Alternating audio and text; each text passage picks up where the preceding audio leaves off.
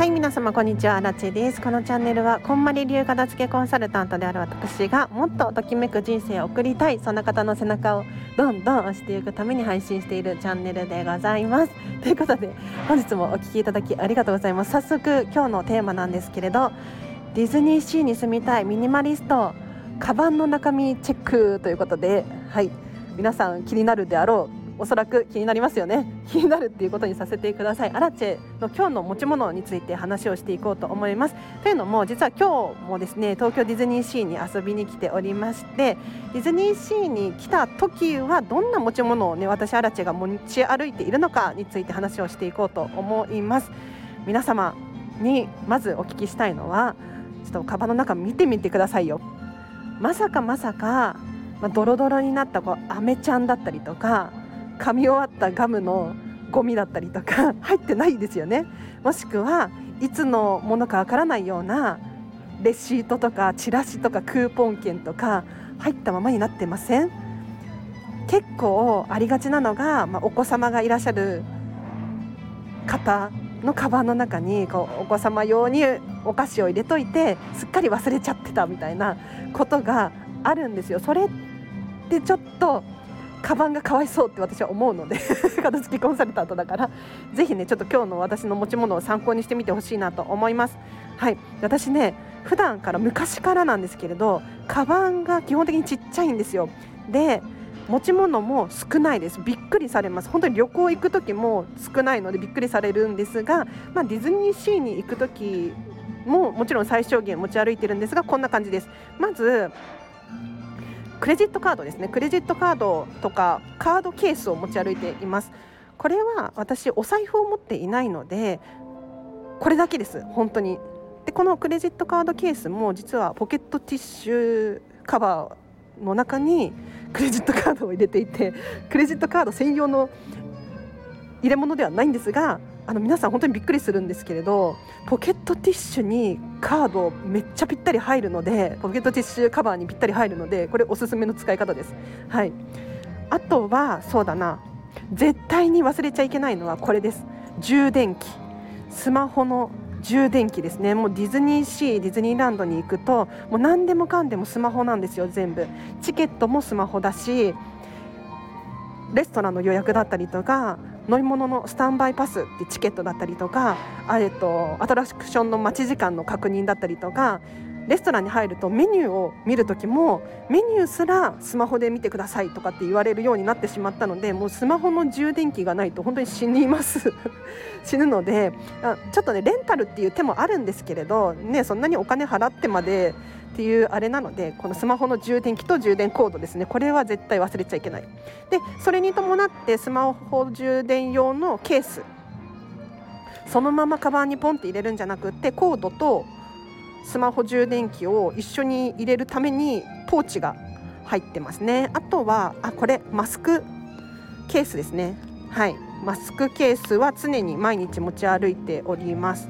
あとハンドクリームがハンドクリーム代わりにシアバターを。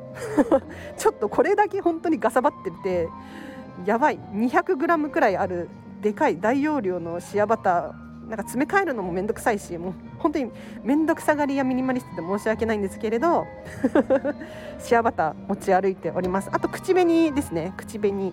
はい、化粧道具は基本的に持ち歩かないんですけれどディズニーシーに来る時くらいは口紅は持ち歩くかな。仕事くらいだとちょっと口紅も持ち歩かないです。女子力低め。であと鉛筆。鉛筆ノートを最近手ば手放したというかあの大きいのサイズのノートにしたんですよ。そしたらカバンの中に入らなくなっちゃってとりあえずなんか書き物をするかもしれないので鉛筆だけ持ってきました。書くものはないんだけれど鉛筆持ってきました。あとはあこれイヤホンですね。イヤホン。えーと、ワイヤレスタイプのイヤホンとそれに伴ってイヤホン用にポーチです。あとは鍵。家の鍵だ。家の鍵とスマホと以上かな。持ち物で言うと。細かいことで言うと帽子とマフラーとかしてますけど、まあ、これはちょっと違うのかななんて思う。カバンの中身なのでね。はいこれくらいですね。普段は普段は普段の持ち物とはもちろん違います。というのもディズニーシーに来るので遊びに行くためなので本とか持ち歩かないし ノートパソコンとか持ち歩かないんですが普段だとこういったものも持ち歩いてたりしますね。はい。なのでノートとかも必ず毎日持ち歩くんですけれど、まあ、ディズニーに来てまでノート取ることはあんまりないだろうと思って今日は持ってこなかったです。もしかしたらなんか書き物はするかもしれないと思って鉛筆だけ持ってきました。はい。こんな感じですかね。皆さんいかがだったでしょうか？何か参考になったかしら？結構今喋ってて思ったのはポーチが多いかもしれない。かもしれないっていうか多いです。何でもかんでも。あのそのままの姿でカバンに入れるんじゃなくって1回ポーチに入れるようにしてます。というのもカバンの中でガサゴソ探しちゃいません？わかります？あのあれあれあれってなんか特にちっちゃいもの？例えばこのイヤホンケースとかカバンの中で迷子になるんですよ。特に大きいカバンの時とか本当にスパッて取れないくって探し込んじゃうなんていうことがあるのでそれを避けるために私はですねポーチに1回入れてます。あとポーチに入れることによって可愛いんです見た目が。本当に全然違う。だからスマートフォンの充電器だったりとかイヤホンとかね正直シンプルだったりとかするじゃないですか。こういったものもポーチに入れることによって見た目がカバーできるので可愛くなるのがすごくカバンの中で嬉しいです。ちょっと日本語間違ってる。カバンの中開けるとポーチがわわわって見えて柄がね好きなのでこの柄が見えて本当に嬉しいですね。はいということで。ああと現金も実はちょっと持ち歩いていてえーと、お札だけ小銭は本当にいつも持ち歩かないんですけれどクレジットカードケースというか 代わりのポケットティッシュカバーの中にちっちゃく折りたたんでお札が入っています。これくらいですね。はい。皆様参考になったでしょうか？ぜひ参考になったよという方はいいねボタンを押していいねボタンっていうのかな？えっ、ー、とハートマークを押していただけるととっても嬉しいです。では私はこうだよとかもうちょっと深掘りしてほしいとか何かありましたらコメント欄もしくはレター随時募集しておりますので教えてほしいなと思います。あちなみにカバンどんなカバン使ってるかっていうともうこれ何年使ってんだろう？10年くらい使ってる？もっと使ってるかもしんない。えわかんない。10年くらい使ってるかな？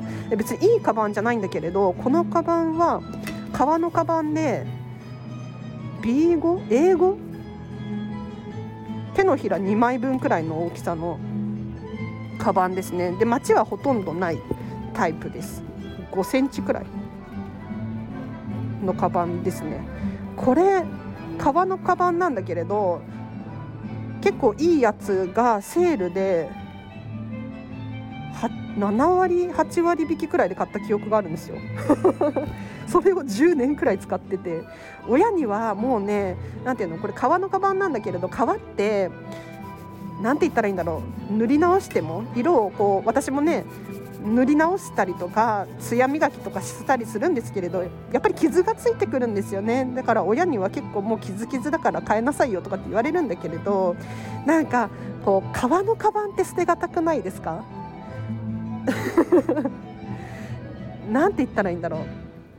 これが革とかじゃなくてオーガニックコットンとかだったら私は入れもう買い替えてると思うんだけれどなんかねもう動物さんの命を頂いてるわけだからこれずっと使いたい なるべく本当に使い古せるだけ古したいなと思っていて傷はついてるんだけれどあこれちょっとね皆さんに最後お伝えして終わりにしようかな。あのこの間前回の放送で結構ときめき度チェックっていう話をしてカバン見てるよっていう話をしたんですよ。カバンが汚れてない人とか整ってる人はお家も整ってるんじゃなかろうかっていう話をさせていただいてるんですがあの使い古しているかどうかっていうのはあのときめき度チェックの概念にはなくってというのもハイブランドのカバンとかも結構使い古されてる方が味が出てきたりとか新品よりも結構綺麗に使いえる人いるじゃないですか。わかりますか？あの私が言ってる汚れているっていうのは本当に汚れているっていう意味で革のカバンなのであればちゃんとお手入れされている磨き艶出しがされていたりとか色を塗り替えていたりとかっていうのがきちんとされていて傷がついていたとしてもちゃんと愛着があって愛せている人は片付いています。はい、ときめき度が高いです。そうじゃなくってもう明らかに何だろうどこかで汚れつけちゃったのかなみたいな うん、なんかボールペンの染みついてますみたいなそういうのじゃなくってっていうお話でした。はい皆様の参考になればいいなと思います。では今日はここまでにします。はい。